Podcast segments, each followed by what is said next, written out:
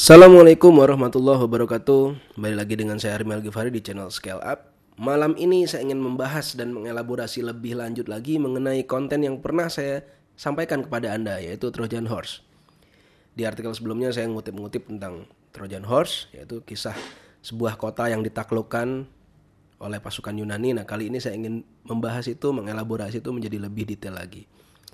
Saya ulangi sedikit ya mengenai Trojan Horse jadi Trojan Horse itu adalah sebuah kisah, a masa lalu yang mungkin pernah Anda dengar, bahkan ada filmnya, kalau nggak salah nama filmnya Troy, mengenai pertarungan, peperangan antara dua, dua kubu, pasukan Yunani dan kota Troya.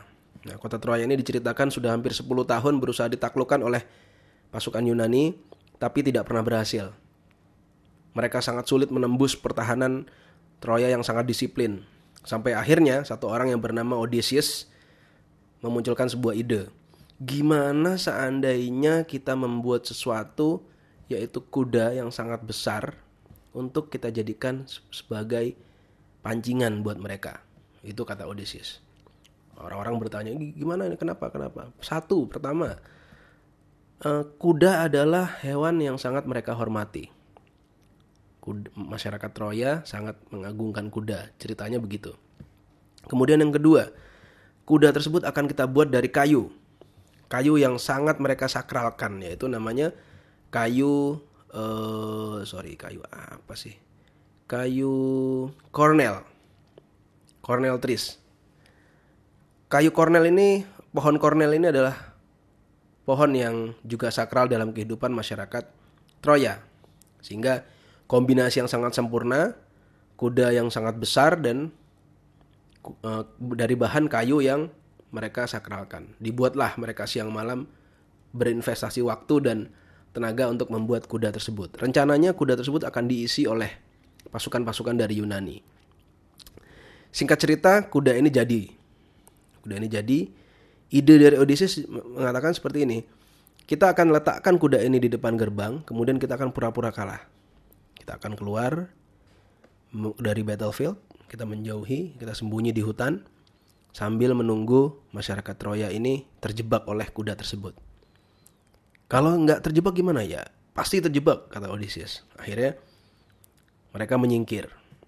Tinggalkanlah kuda itu sendirian yang di dalamnya banyak pasukan dari uh, Yunani.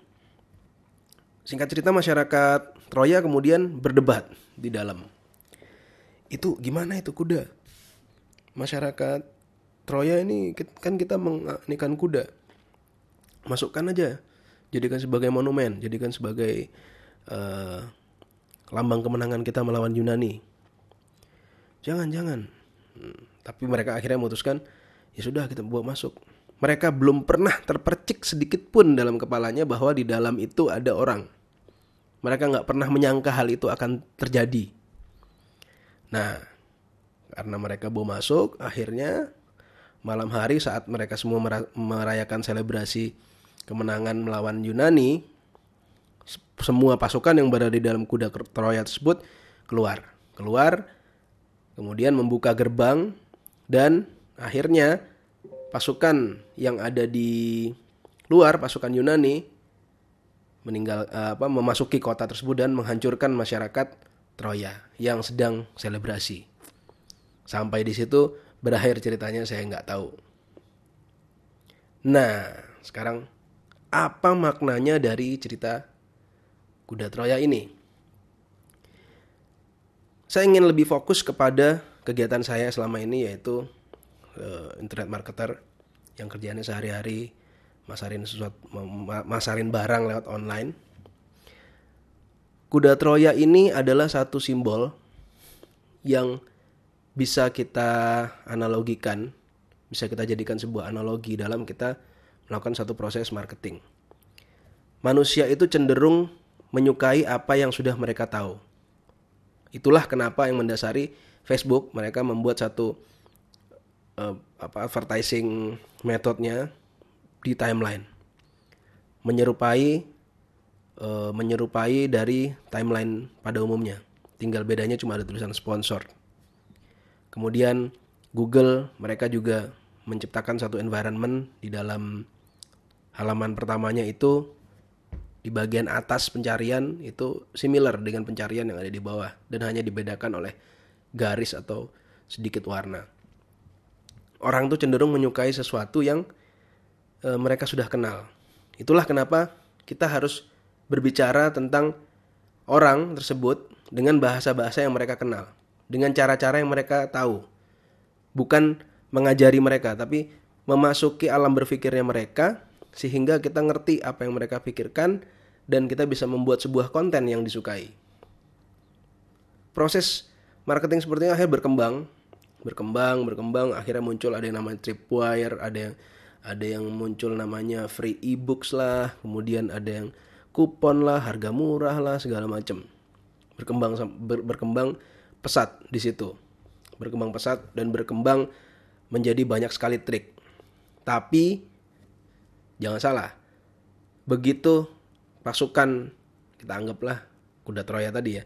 Begitu pasukan Yunani itu keluar dari gerbe, keluar dari kuda, yang dilakukan apa? Menghancurkan kota tersebut ataukah malah memperbaiki kota tersebut dari dalam? Kalau kita menganggap bahwa proses marketing kita betul-betul seperti yang diceritakan di Kuda Troya, maka maka hari ini bisnis kita akan habis.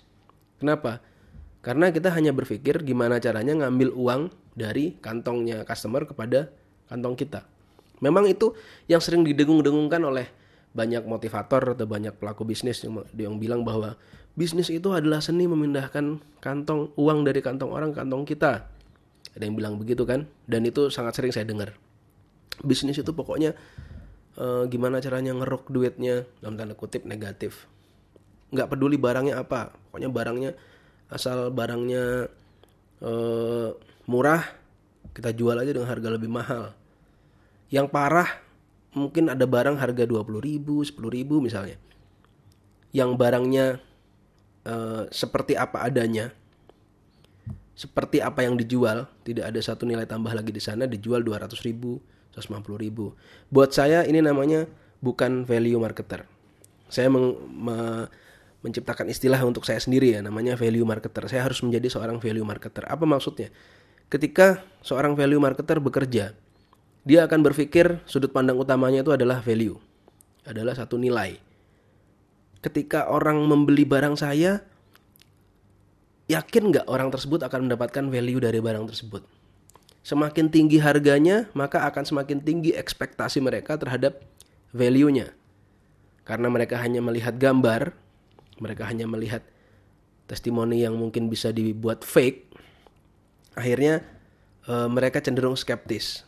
Jadi ketika kita berhasil menguasai berhasil memasukkan satu kuda Troya ke dalam satu jiwa manusia audiens kita itu seharusnya harusnya itu disyukuri bukan malah begitu sudah masuk malah kita obok-obok dan kita hancurkan. Nah itulah yang membuat banyak internet marketer di Indonesia hari ini berantakan. Kenapa? Bisnisnya amburadul nggak karu-karuan. Kenapa? Karena nggak berfokus kepada value itu tadi sendiri. Saya ingin menceritakan tentang Amazon. Amazon itu adalah dalam bukunya Seth Godin dibilang adalah sebuah uh, imperium bisnis yang dibangun berdasarkan bukan berdasarkan brand aset kata kata mereka ya. Eh, sorry kata Seth Godin dalam bukunya Permission Marketing. Anda bisa cari di di Kindle atau di di mana lah dikatakan uh, bukan bukan brand aset tapi permission marketing. Kenapa? Karena karena Amazon itu sebetulnya dia sedang menciptakan satu kuda Troya yang sangat besar untuk memasuki jiwa-jiwanya yang waktu itu segmen marketnya adalah Amerika. Mereka membuat sebuah kuda yang sangat besar dan sangat bagus dari kayu yang sangat sangat ya sangat bagus sekali dan begitu masuk bukan menghancurkan kota tersebut tapi melayani kebutuhan kota tersebut sehingga ketika ditaklukkan itu orang malah makin ketagihan. Kalau Anda beli dari Amazon, ini pengalaman saya sendiri karena saya sering beli buku dari Kindle Amazon. Kalau Anda beli buku di Amazon, pernah beli buku, buttonnya Amazon itu warnanya kuning, terus dia dia ganti button itu bukan tulisannya bukan buy now, tapi buy with one click. Coba Anda bisa cari, bisa bisa buka Amazon kalau nggak percaya.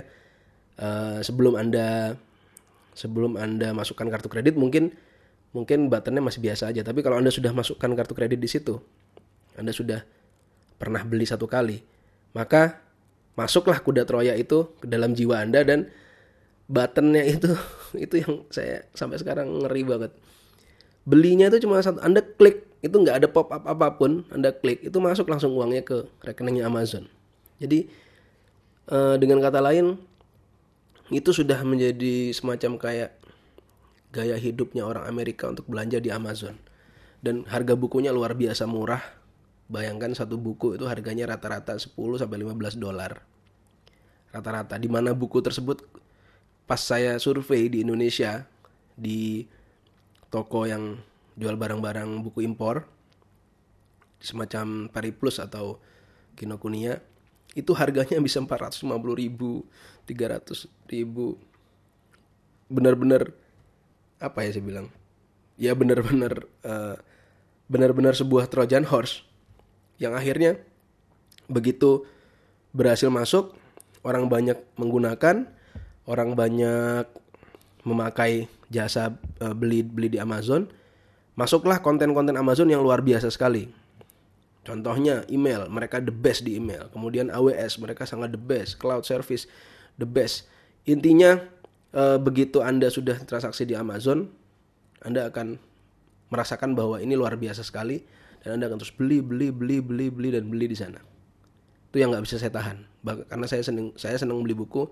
Dulunya saya beli buku fisik, tapi begitu saya lihat Amazon penurunan apa cost, uh, uh, sorry, uh, budget budget beli buku saya tetap sama setiap bulan tapi dapat bisa dapat buku lebih banyak di Amazon. Nah, itu yang membuat saya ini ngeri banget nih Amazon. Nah, itu Anda bisa contoh.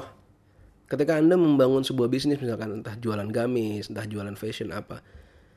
Berikan pertama kali orang ketika sudah orang tersebut sudah mengizinkan pesan marketing Anda, marketing message Anda masuk ke dalam jiwa mereka dengan cara mereka ngeklik iklan Anda atau mereka isi email Anda. Pastikan ketika Anda mendeliver sebuah sesuatu yang mereka harapkan, itu pastikan itu perfect. Karena permission marketing itu memang mereka mengizinkan Anda masuk. Tapi mereka juga punya hak yang sangat besar untuk membuat Anda terdepak keluar dari kehidupan mereka. Kalau satu dua orang mungkin nggak apa-apa, tapi kalau sudah hampir 50% yang nggak suka lagi dengan Anda, ya Anda seperti melukis di atas pasir, membangun istana di atas pasir. Dan itu yang Semakin sering Anda lakukan hal seperti itu, semakin semakin sulit hidup Anda dan semakin tidak bisa berkembang bisnis Anda. Itulah kenapa dikatakan uh, dalam permission marketing seperti itu. Dan pastikan Anda membangun sebuah kuda yang benar-benar bagus. Pastikan Anda membangun uh, itu kuda, bukan yang lain. Mungkin kalau orang Trojan itu Anda bangun orang-orang uh, orang di masyarakat Troya itu dibangun sama Odysseus bukan kuda misalnya cumi-cumi gitu. Ya mungkin mereka nggak ada kepikiran bakal dimasukin ke dalam ke dalam kota gitu. Karena itu kuda akhirnya mereka oh iya ini kuda adalah makhluk yang kita hormati. Dibawa masuk udah.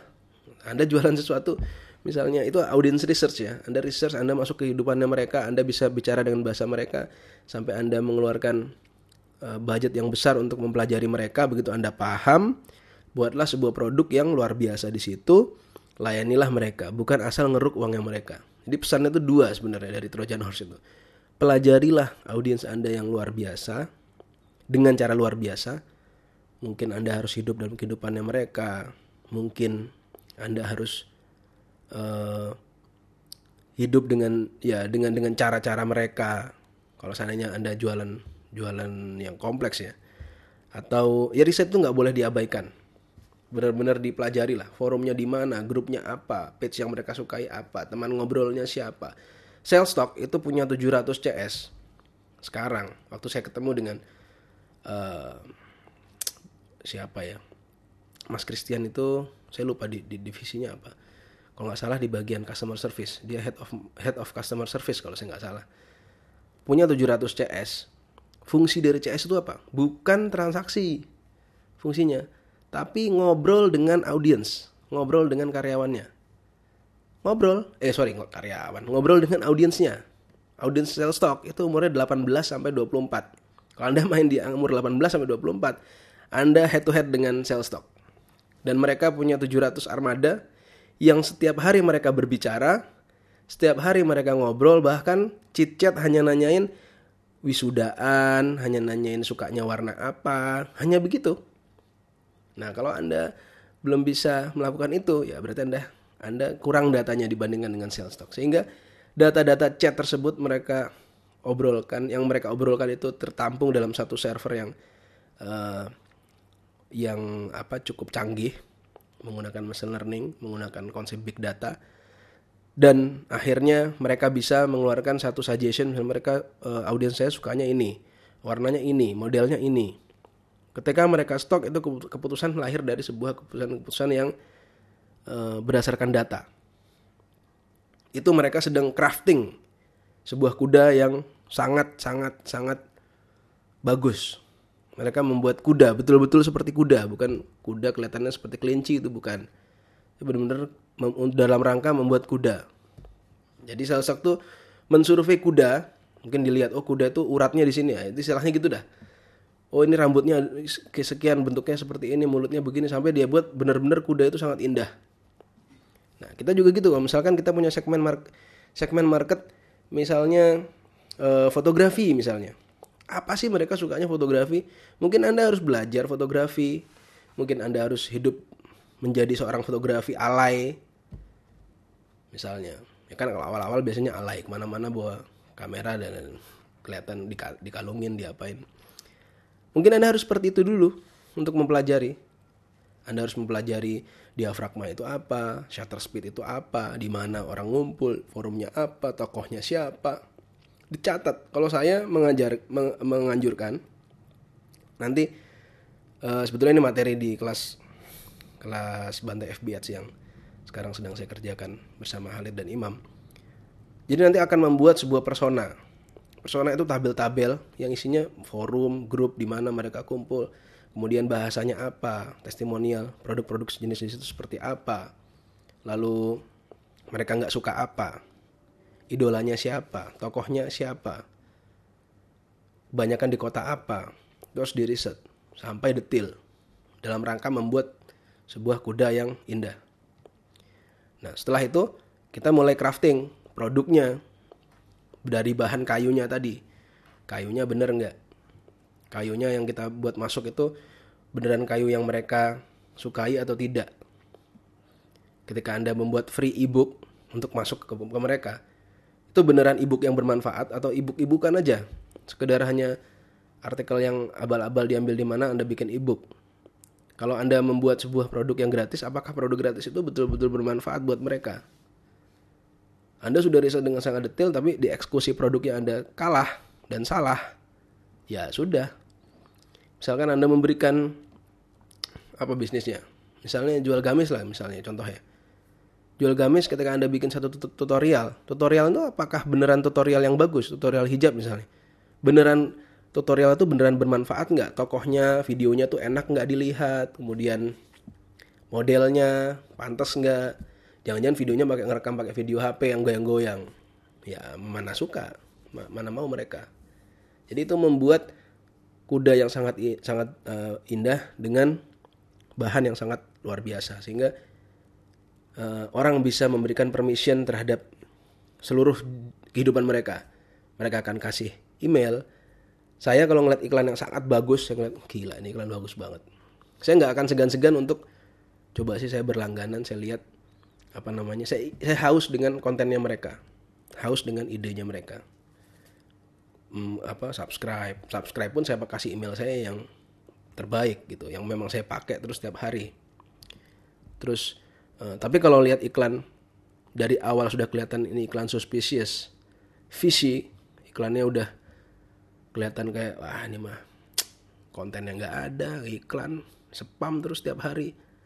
Ya sorry itu bukan satu permission marketing. Yaitu anda masih pakai cara-cara spami. Tapi kalau anda ingin bertahan di hari ini dan seterusnya di tengah semua channel baik Google maupun Facebook apa pun itu channel marketing semuanya sudah mengangkat sebuah ide bahwa kita fokus kepada quality orang-orang yang tidak fokus pada quality akan terbuang.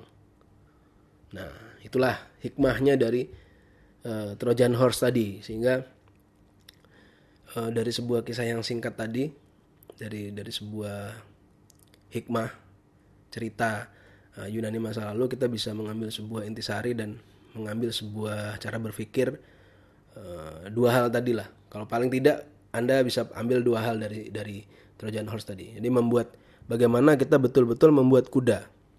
Jadi bukan membuat cumi-cumi membuat kelinci membuat uh, ikan misalnya enggak.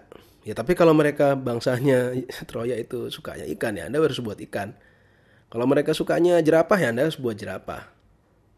Kalau audiens Anda sukanya uh, penampilan yang indah ya Anda harus buat modelnya penampilan yang indah. Itu yang pertama kemudian yang kedua Anda harus buat betul-betul dari kayu yang terbaik yang mereka uh, mereka sukai yang mereka anggap itu penting Contohnya kalau di dunia hari ini ya visual. Visual itu benar-benar sekarang sedang naik daun. Orang suka dengan gambar yang berkualitas, orang suka dengan dengan gambar yang 4D. Mereka suka dengan eh sorry 4K. Orang suka dengan audio yang bagus. Orang suka dengan website yang retina. Nah, itu dalam rangka membuat kayu yang terbaik sehingga uh, konten e-booknya juga sama. Konten itu kalau anda pakai e-book ya strateginya. Kalau anda pakai konten free artikel ya artikelnya betul-betul mendalam. Kalau anda pakai konten untuk masuk uh, free free free produk ya anda kasih free yang beneran free dan bagus. Bukan free tapi masih nyampe barangnya compang camping gitu ya itu mah bukan kuda troja bukan kuda troya oke itu aja dah kepanjangan nanti saya ngomong tapi intinya Anda sudah dapat pesan yang ingin saya sampaikan. Mudah-mudahan ini semua bermanfaat. Kalau Anda rasa ini bermanfaat, Anda bisa bagikan buat orang lain. Tapi kalau Anda pikir ini kayaknya biasa-biasa aja atau kurang bermanfaat, ya nggak apa-apa. Pe eh, kirim pesan ke saya, bilang, Mas, podcastnya terlalu panjangan, bosen. Itulah kira-kira dari saya. Terima kasih. Assalamualaikum warahmatullahi wabarakatuh.